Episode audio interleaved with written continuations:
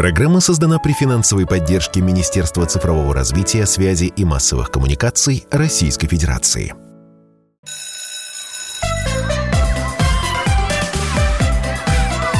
Родительский вопрос. На радио «Комсомольская правда». Доброе утро, добрый день, добрый вечер. Как всегда, приветствуем мы вас. А приветствуем мы это Александр Милкус и Дарья Завгородня. Опять объясняем, почему три приветствия, потому что слушает нас вся страна, 11 часовых поясов, у кого-то утро, у кого-то день, у кого-то вечер. А, сегодня у нас а, серьезный такой обстоятельный разговор, и наш гость сегодня Анна Анатольевна Портнова, доктор медицинских наук, очень известный детский психиатр и детский подростковый психиатр. Здравствуйте, Анна Анатольевна. Доброе утро, Александр. Доброе утро, Дарья, уважаемые слушатели. Вот. Поговорим о ситуации с нашими детьми и с нашими же родителями, потому что, в принципе, это взаимо а, Взаимные сосуды. Взаимосвязанные, Взаимосвязанные. да, сообщающиеся сосуды. Вот, сообщающиеся, точно. А, вопрос первый. Анна Анатольевна, а скажите, пожалуйста, вот вы много лет а, работаете с детьми, с подростками. А, есть ли у вас ощущение, что, что сейчас детей с некими психиатрическими отклонениями стало больше? Ну, в каком-то смысле есть. Это не только мое ощущение. Статистика говорит о том, что гораздо чаще стали обращаться с нарушениями развития родители детей. А, жалобами на особенности поведения.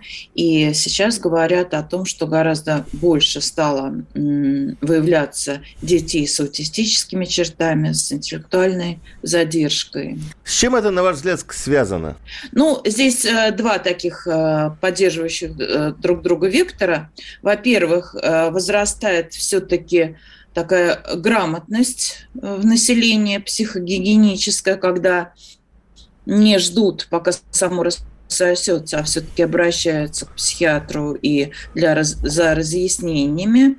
Это раз. И во-вторых, все-таки говорят о том, что в популяции происходит накопление а, определенных благоприятных таких генов, а, которые ну, это естественный процесс эволюции. То есть дальше будет хуже? А может исправиться все? Ну, самое да, будет с своей стороны.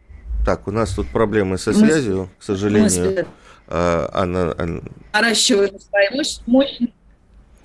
Анна Анатольевна связывалась по Zoom. Я думаю, что мы попросим еще раз просто перезайти, а пока что обсудим, э, что происходит. Э, Даш. Но, с другой стороны, мы тоже наращиваем а. свои ага. Э, возможности, разрабатываем программы, я имею в виду психиатров всего мира, программы ранней помощи, которые помогают преодолевать эти сложности развития, эти трудности и адаптировать детей, делать их полноценными членами общества. Давайте сразу возьмем быка за рога. Когда родители, вот вы сказали, что стало, э, родители более грамотные, стали понимать, что нужна помощь специалиста. Но когда, в какой момент, на что надо обратить внимание, когда нужен специалист, когда нужна помощь специалиста? Да, Потому чтобы родители многие не пугались... родители все равно до сих пор не готовы признать, что у ребенка есть некие проблемы. Перерастет, это он так балуется. Мы сейчас накажем, и один раз, второй раз, третий раз, на, на пятый раз он будет нормальным и здоровым. Давайте подождем, давайте, может быть, какие-то наладятся, значит, вот психика придет в соответствии с физическим развитием. Вот такие бывают вещи вещи. А, совершенно верно. Это частая ситуация.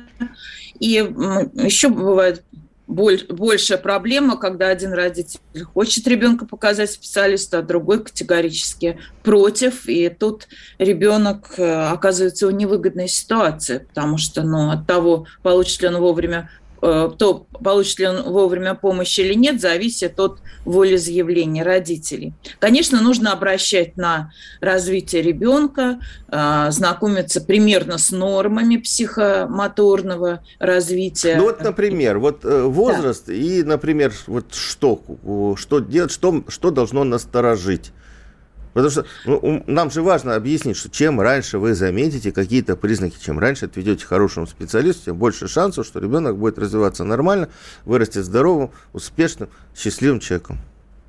Совершенно верно. А, начиная с самого раннего возраста, то есть годовалого и даже раньше, можно заметить какие-то отклонения в развитии, ага. которые бывают при расстройстве аутистического спектра.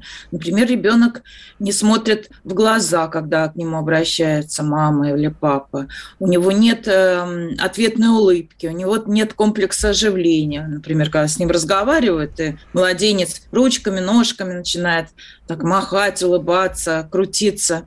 А, а, вот эти моменты. Когда в более позднем возрасте, там, в год, в полтора, не отзывается на имя, производит впечатление глухого ребенка, а, либо э, не интересуется окружающим, то есть нет такой пытливости, зацикливается на какой-то однообразной деятельности, на однообразной игре без переключения внимания. Вот это все моменты, которые в самом раннем возрасте можно заметить. Конечно. Нет, подождите, вот вы говорите аутистический спектр, понятно, это уже тяжелое, ну, более-менее такое тяжелое ну, там состояние. Нужно да? понимать, что в аутистическом спектре бывают разные степени тяжести, да, Анна Анатольевна? Не обязательно же человек там, там э, тяжело пострадает. Это может быть, не знаю, там синдром Аспергера э, или там какие-то легкие формы аутизма тоже они имеют место, наверное. Совершенно верно, Дарья. И потому и стали называть спектр, потому что а, функциональность оценивается от а, самой низкой функции функции, э, функциональности отдельных психических сфер, там, интеллект, речь, э, моторика э, и так далее, другие когнитивные функции, до самых высокофункциональных. Это как раз синдром Аспергера, уходит в прошлое этот термин, сейчас просто будут говорить о расстройстве аутистического спектра высокофункциональном угу. в новой классификации классификации. Вот. Поэтому, конечно, и сейчас больше стало выявляться и таких легких форм, высокофункциональных. Раньше это списывали на ну, какой-то чудной, странный, а, булили в школе, а, издевались таким ребенком, крутили у виска. Сейчас родители приводят такого ребенка, мы его тщательно обследуем, выявляем особенности, даем рекомендации, куда обратиться, как преодолеть вот эти сложности. А можно я приведу случай, пример? А, у меня была ученица, которая, по моим подозрениям, имела вот такого рода проблемы. Она не смотрела в глаза, она была довольно однообразна, так сказать, вот как вы говорите, в, в своей деятельности, но она была очень хорошо социализирована, у нее не было проблем с другими детьми, но с ней было сложно, потому что она не слышала учителя.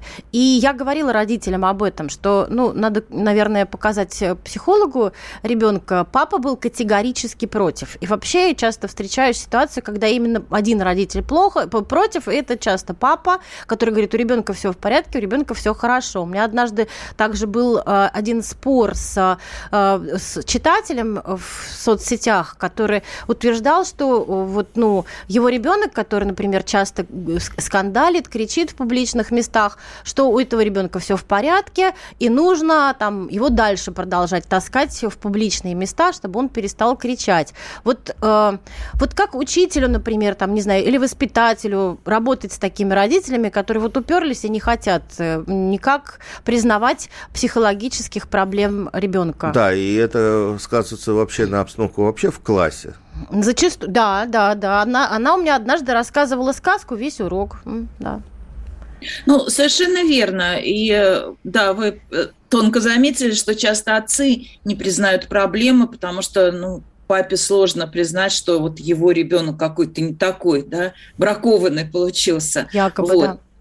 Да, якобы бракованный. Да, у меня не может быть я такой совершенный человек. Вот, поэтому, конечно, педагогу тяжело. И здесь нужно выбрать, наверное, тактику такую, такую стратегию сотрудничества говорить, вот помогите нам, мы не справляемся, приглашать родителей на урок, чтобы они сидели и видели, как ребенок на фоне других детей выглядит, как он взаимодействует, как он участвует в учебном процессе. Это бывает очень показательно, вот так вот продемонстрировать это, потому что, ну, э, вот вы привели пример отцов, а ведь бывает, что и э, обвиняет других родственников, например, маму, что вы плохо воспитываете, воспитываете. Я вот на работе все время, а ты вот тут избаловала ребенка. И пытаются э, надавить на ребенка. Это э, еще более ухудшает его состояние. Поэтому, конечно, ребенок оказывается в очень сложной ситуации. Он не получает правильную психолого-педагогическую поддержку.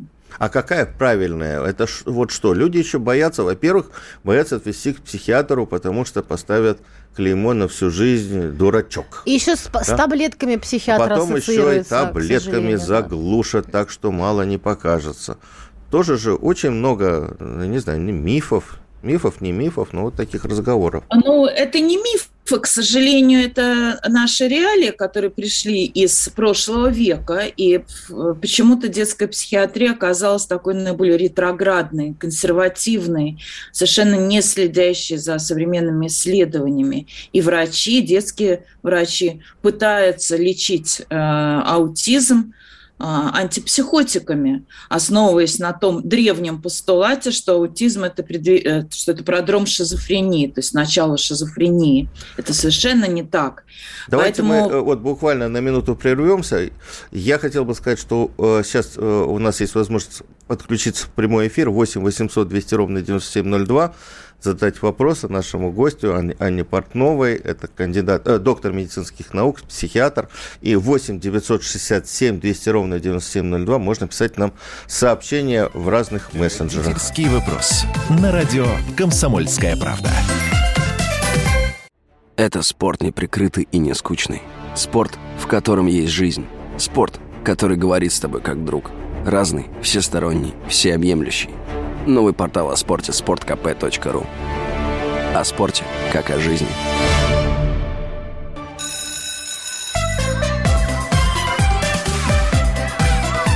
Родительский вопрос. На радио «Комсомольская правда». Мы снова вернулись в студию. Я Александр Милкус, Дарья Завгородний, наш сегодняшний собеседник, доктор медицинских наук, очень известный детский подростковый психиатр Анна Портнова, и мы э, говорим сегодня про то, как распознать у ребенка проблемы, как э, помочь ему и как помочь тем, кто вокруг, потому что, естественно, если такой ребенок попадает в класс, а у нас есть сообщение, что уже по 3-4 ребенка сложных, не проблемных таких э, бывает в больших классах, э, что, что, что делать?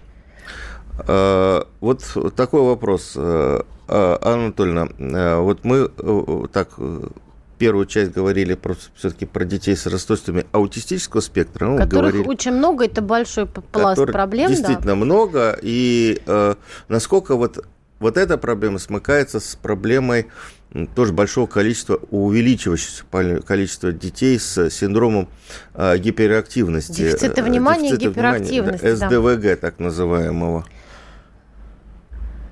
Действительно, синдром дефицита внимания с гиперактивностью, он чаще встречается, чем э, расстройство аутистического спектра.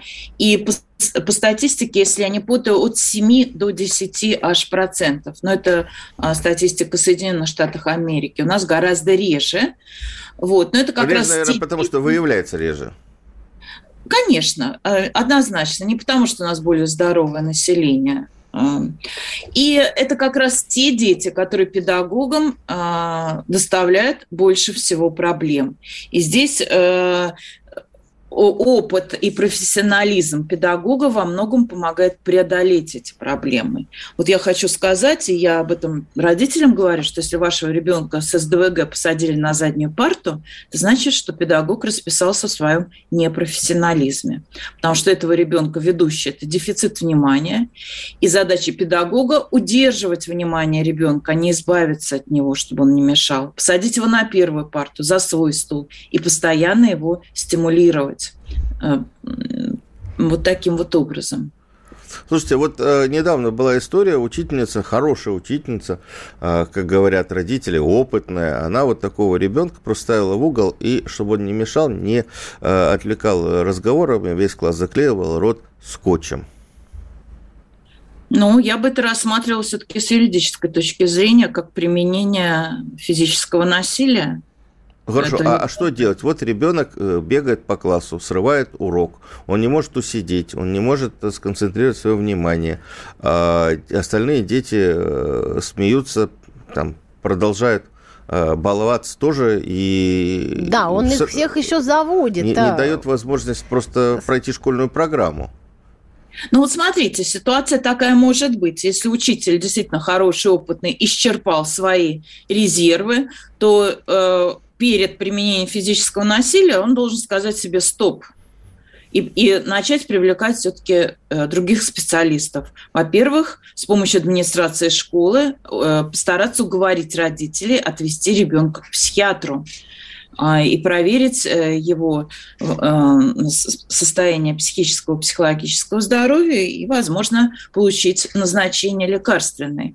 Если родители отказываются, то есть ребенок не получает профессиональную помощь, по мнению педагогов, то у них один путь – это обратиться в органы а, опеки для того, чтобы э, эти органы защитили интересы ребенка и принудили родителей все-таки обследовать ребенка. Ну, зачаст, зачастую происходит такое, что с ребенком занимается дополнительно школьный психолог, я говорила со школьными психологами, которые говорят, что у них значительная часть времени рабочего заменяют, занимают вот именно детки с СДВГ. И родители зачастую считают, что этого наблюдения, этой поддержки, сопровождения достаточно. Но вот э, этого все-таки недостаточно, как выясняется. Ну, в каких-то случаях и недостаточно, действительно, потому что это клиническое состояние, это заболевание все-таки. А э, школьные психологи – это психологи образования, они не получают клинической подготовки. Поэтому они, их предназначение сопровождать учебный процесс, как дети овладевают навыками, знаниями, умениями, вот, а работать с детьми э, с высокой тревожностью, с дефицитом внимания, там, с низкой самооценкой и так далее, и так далее, это вопросы ближе к клиническим, поэтому они часто не справляются. Как выбрать психолога? Вот я понимаю, что э, очень многие люди слово психиатр все-таки боятся и продолжают бояться. Но клинический психолог это вроде как не очень страшно. Э, как люди вот выбрать специалиста? Э, вот какие вы могли бы дать советы? Ну, э, во-первых, лучше всего, конечно, это рекомендации людей, которым уже помогли и которые э, дали хорошие рекомендации о том, что этот психолог не навредил, по крайней мере. Это раз. Во-вторых, если вы ищете по объявлению там, частного психолога, то все-таки смотрите на грамотность составления этого объявления, и чтобы там не было слишком широкого спектра проблем, с которыми этот психолог а, может а справиться. Объясните, что это значит, слишком широкий ну, спектр? Начиная от депрессии, заканчивая, там, я не знаю, приворотом и так далее. Так, это, ну, конечно... приворот это Гадание на картах Таро, да, бывает такое. Да, онкологические заболевания, то есть все в одну кучу. Это, ну, это никуда не годится, это должно сразу а, попадать в черный список. Смотрите отзывы. И другой вопрос, даже если психолог хороший, но бывает так, что у ребенка не складывается с ним а, вза взаимоотношения, рабочий процесс. Это не страшно, это не значит, что все психологи такие, значит, это не ваш психолог. Надо обратиться к другому. Вот и все. Анатольевна, э, смотрите, ну, мы сейчас говорим э, с позиции, в общем, э, обеспечено специалистами города-героя Москвы. Но э, проблемы есть, и мы прекрасно понимаем, что детей с проблемами психиатрическими достаточно в классах и в других городах, и даже не в городах, поселках и тому подобное, где абсолютно точно нет такого количества специалистов, ну вообще даже нет специалистов. Насколько вы, на ваш взгляд, э, можно сейчас э, прибегать к дистанционному обучению или дистанционной работе с э, врачами, или нужно вести ребенка все-таки в ближайший какой-нибудь центр, где есть центр медико-психологической поддержки?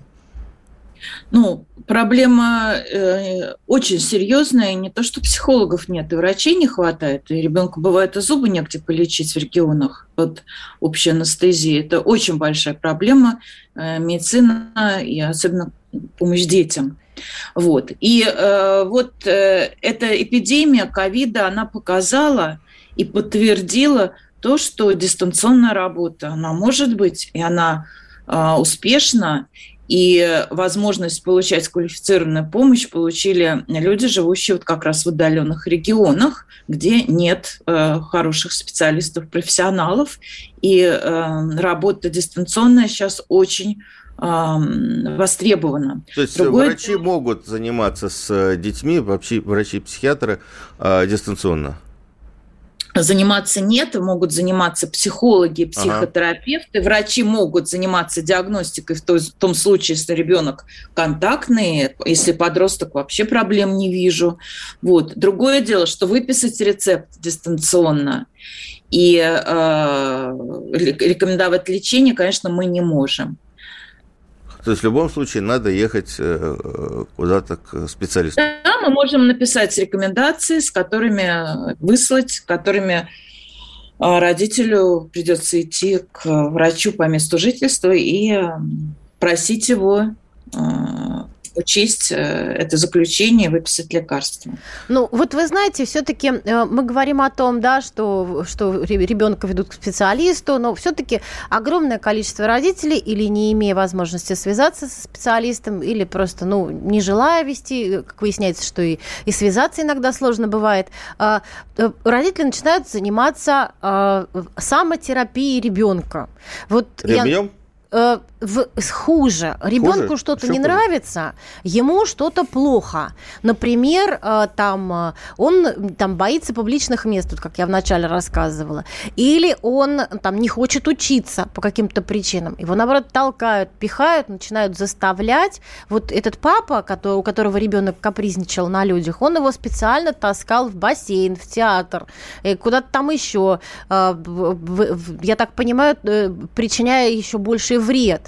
А, бывает такое, что, ну сейчас уже такого нет, кстати, но бывало вот в наше время, в советское время, ребенок пишет левой рукой, его насильно начинают пере, переучивать на правую. Я понимаю, что это немножко другая ситуация, но тем не менее, вот э, правы ли такие родители, которые вот начинают, так сказать, клин клином вышибать? Анна Анатольевна, что вы об этом думаете? Конечно, нет, Дарья, они не правы, потому что все-таки самолечение ну, э, в, имеет место именно тогда, когда нехватка специалистов вокруг. И мы же не будем сами ли, вырезать себе аппендицит или а. лечить зубы. Но я вас уверяю, что головной мозг высшая нервная деятельность гораздо более сложный орган, чем вот э, я сказала, аппендикс или там, э, зуб с пульпитом. Поэтому родителям прежде всего нужно получить грамотные рекомендации, и тогда они уже смогут правильно помогать своему ребенку, не доводя до жестокого обращения. Потому что вот те примеры, которые вы привели, это э, жестокое обращение с детьми, конечно. И этого быть не должно, потому что вырастает, мало того, что лично личность э, с своими проблемами нерешенными, еще склонная к агрессии сама, э, либо, наоборот, депрессивная и с виктимным таким радикалом в личности. Это очень серьезно. Я хочу обратиться к нашим слушателям. А у вас какие-то были психологические проблемы в школе? Потому что в Советском Союзе их было море. С теми же самыми и их вообще левшами. загасили, вообще никто об этом не знал. Вернемся после небольшого 8 перерыва. 8 800 200 ровно 9702. Звоните. Родительский вопрос. На радио «Комсомольская правда». Ватсон, что это за прекрасные звуки доносятся из приемника? Это радио КП, сэр. Я его слушаю и вам рекомендую.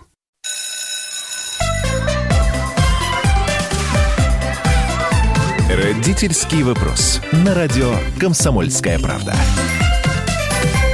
Так, мы снова в эфире. Э, Александр Вилкус, Дарья Завгородняя и наш сегодняшний собеседник, э, доктор медицинских наук, э, знаменитый, известный врач-психиатр, специализирующийся на детях и на подростках, на проблемах этого возраста, Анна Портнова. И мы продолжаем наш разговор очень большой пласт вопросов, э, связанных с детьми и гаджетами. Анна Анатольевна, а насколько гаджеты действительно могут э, усугубить э, ситуацию с отклонением, сколько они могут вызвать ее, а что делать родителям, ограничивать, отбирать, выдавать. В каком возрасте выдавать вообще? Да, и, и вот что, что тут делать?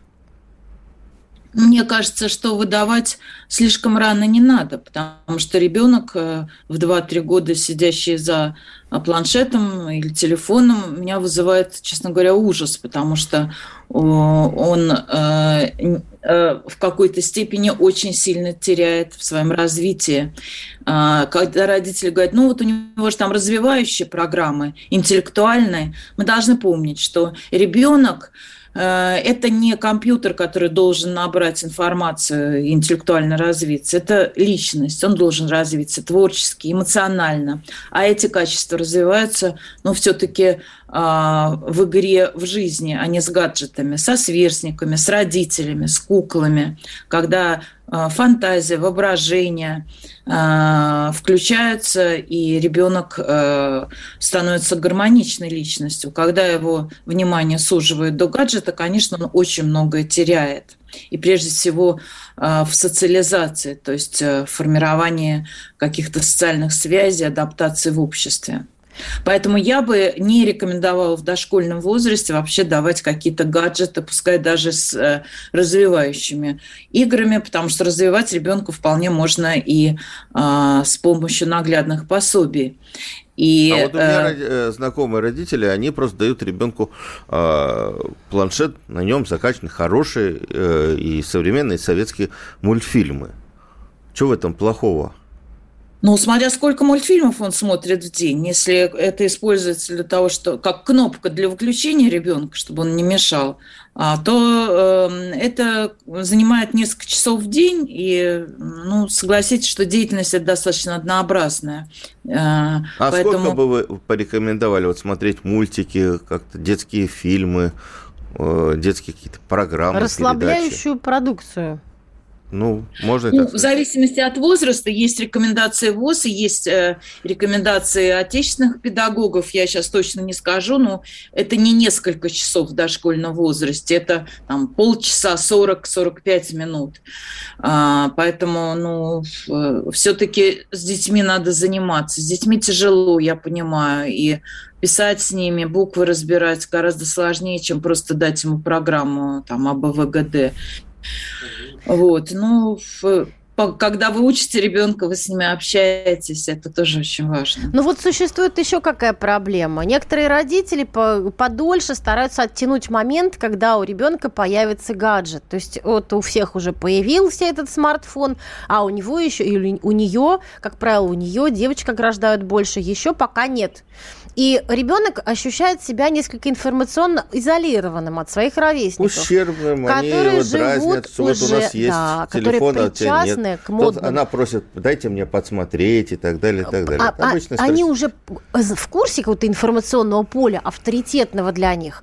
А этот ребенок без они гаджета уже смотрят, нет. Э, видео в ТикТоке а, и в лайке. Да, и тут получаются проблемы с социализацией. Она, может быть, эта девочка более развитая, потому что она умеет читать лучше других. Она умеет там коммуницировать со взрослыми, с развитыми людьми, да, там она умеет играть, она умеет придумывать сюжеты, да, она интеллектуально развита и творчески, вот все, как мы говорим. Но она несколько испытывает одиночество и какую-то ущербность. Вот что с этим делать? И э, надо поскорее ей дать гаджет, и вообще как тут быть в этой ситуации? Нет, ну, несомненно, нельзя допускать, чтобы ребенок чувствовал себя ущербным. И если у всех есть, и она из-за этого переживает, или он из-за этого переживает, ну, вы родители, для этого вы должны э, в общем, обеспечивать ребенка, в том числе эмоциональным спокойствием.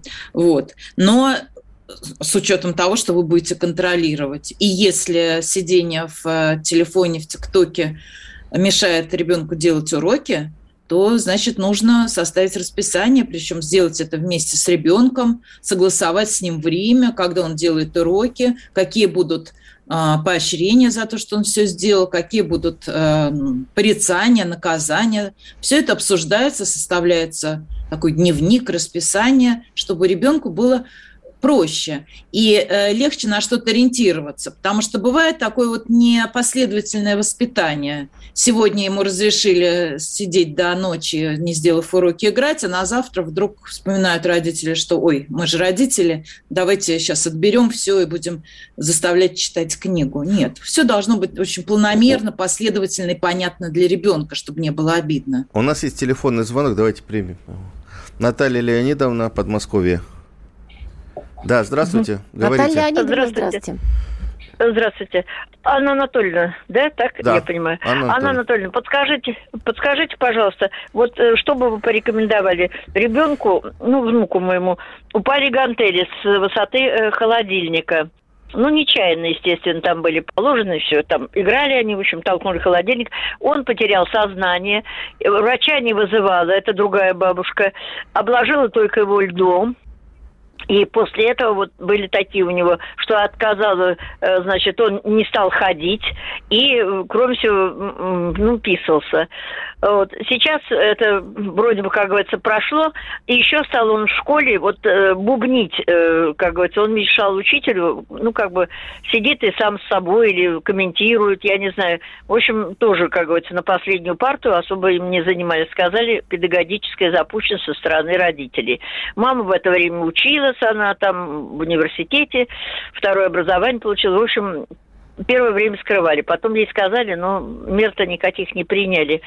С моим сыном они разошлись, а теперь и сын у меня уже умер, тромб оторвался.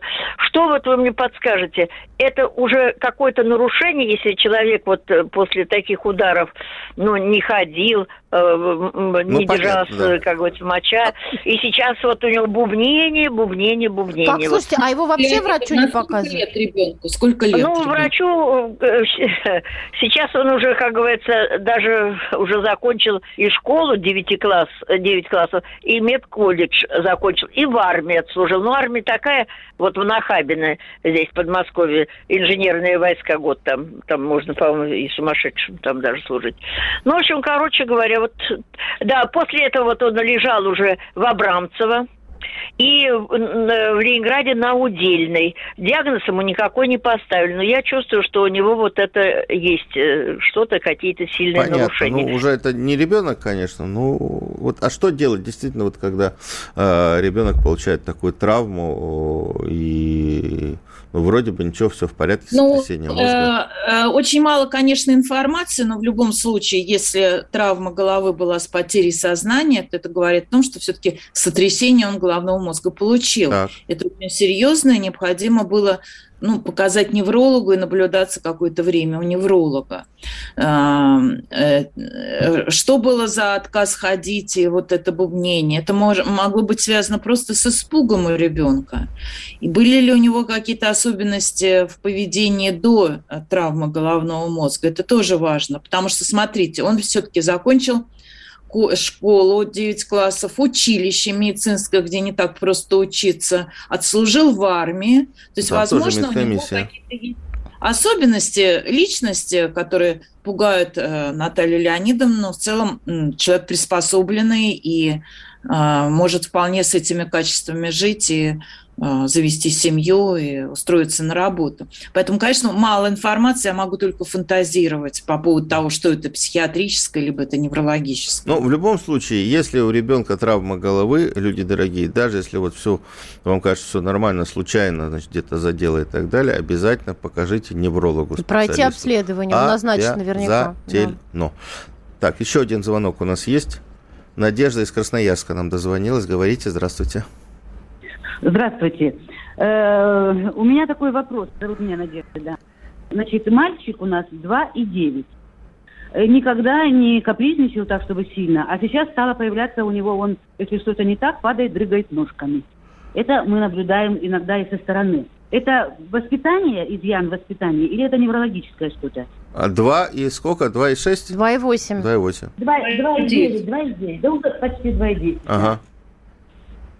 А, ну, дело в том, что я не думаю, что это неврологическое. Мы знаем, что есть возрастные кризы, кризисы подростковый, а, кризис среднего возраста, но есть в детском возрасте три, а, три с половиной года возрастной кризис, когда ребенок начинает себя осознавать уже отдельным таким существом от матери, а, требует автономии, у него еще не очень хорошо развита речь, и не всегда его понимают окружающие, и он таким образом болезненно реагирует на а, вот это вот непонимание, такой конфликт с окружающей средой. Это возрастной кризис. Ничего страшного, как правило, все дети, большинство от двух с половиной до четырех лет, у кого-то в ну, разном. как, как реагировать, когда ребенок дрыгает ножками и устраивает истерику, пока не удовлетворят его требования? Ну, вот у нас смотрите, осталось 20 он... секунд.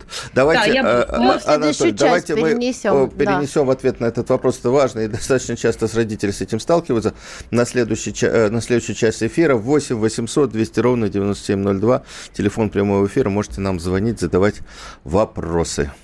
Бесконечно можно слушать три вещи. Похвалу начальства, шум дождя и радио КП. Я слушаю радио КП и тебе рекомендую.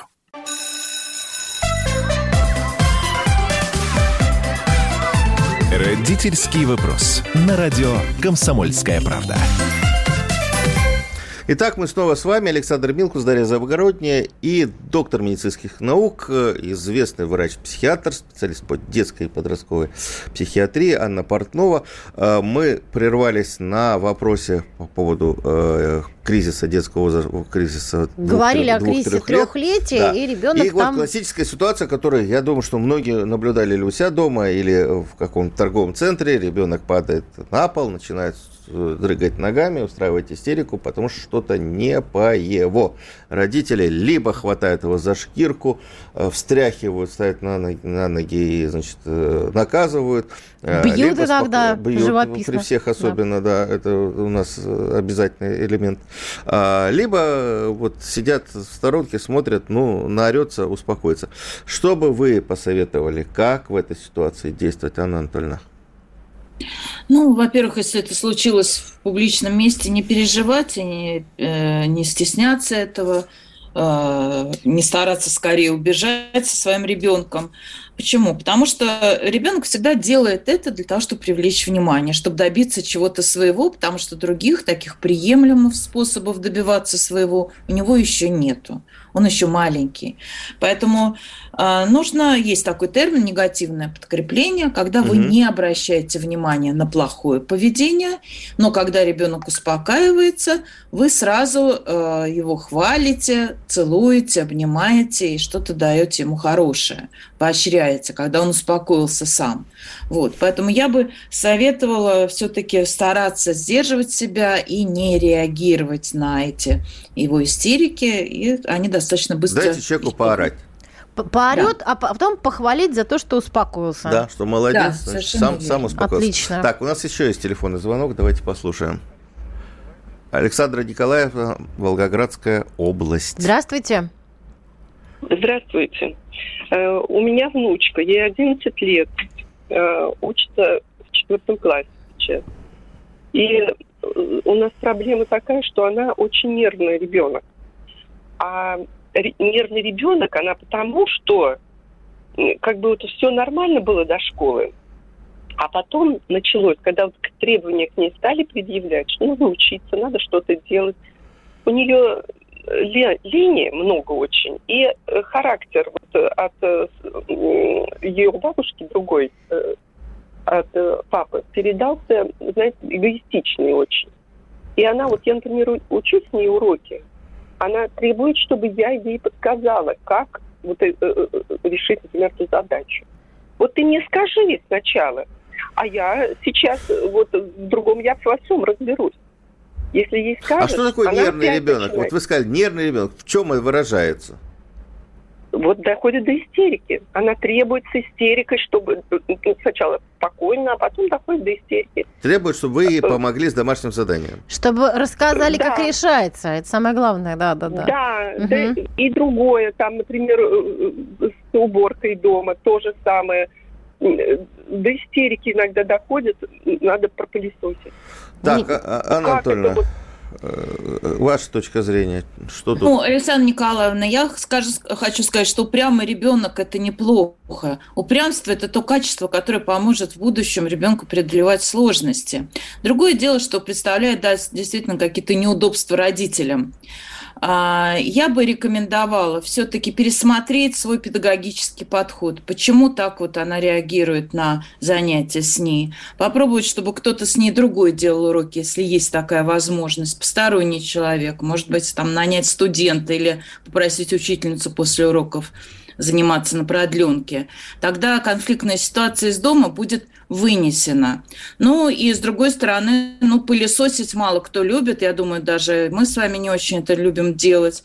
Поэтому нужно сделать так, чтобы девочке было интересно пропылесосить и потом получить какую-то награду, поощрение. Все-таки э, воспитание – это сочетание кнута и пряника. Ну, кнут в переносном смысле слова я прошу вас учесть. Я против физических наказаний. Вот. И пересмотреть расписание ребенка. Может быть, э, нагрузка, которая ему предъявляется, выше ее способностей, возможностей, если особенно дети перегружены э, дополнительными занятиями, танцами, английским, шахматами, там, я не знаю, всем чем угодно. Она еще в четвертом классе маленькая, ей и играть нужно, потому что игра – это тоже э, ну, развитие ребенка, это времяпровождение полезное для детей.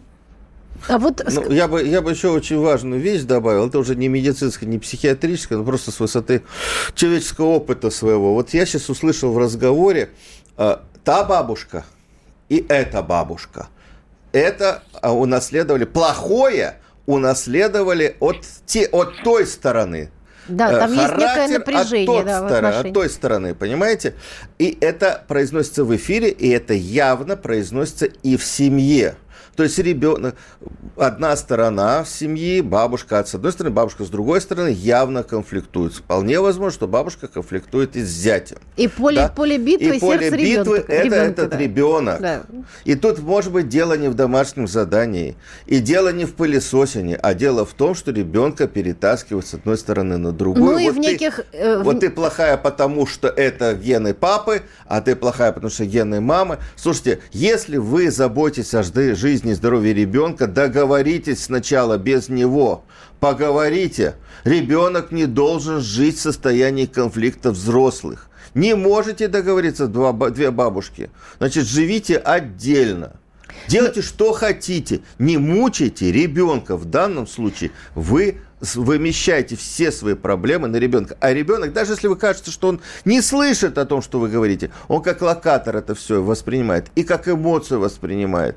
И потом он будет и нервный, и будет ненавидеть и одну сторону, и другую, и, и не будет заниматься. Это может быть форма протеста, то, что он не хочет заниматься. А я хотела бы задать Анне Анатольевне вот такой вопрос, связанный, конечно, тоже со школой. То есть ребенок бывает любознательный, а, интересный, там, интересуется жизнью, потом идет в школу и получает тройки. Вот э, таких детей называют пограничниками, то есть там пограничное развитие. То есть он еще не совсем двоечник, но уже там какие-то большие результаты показывать не может.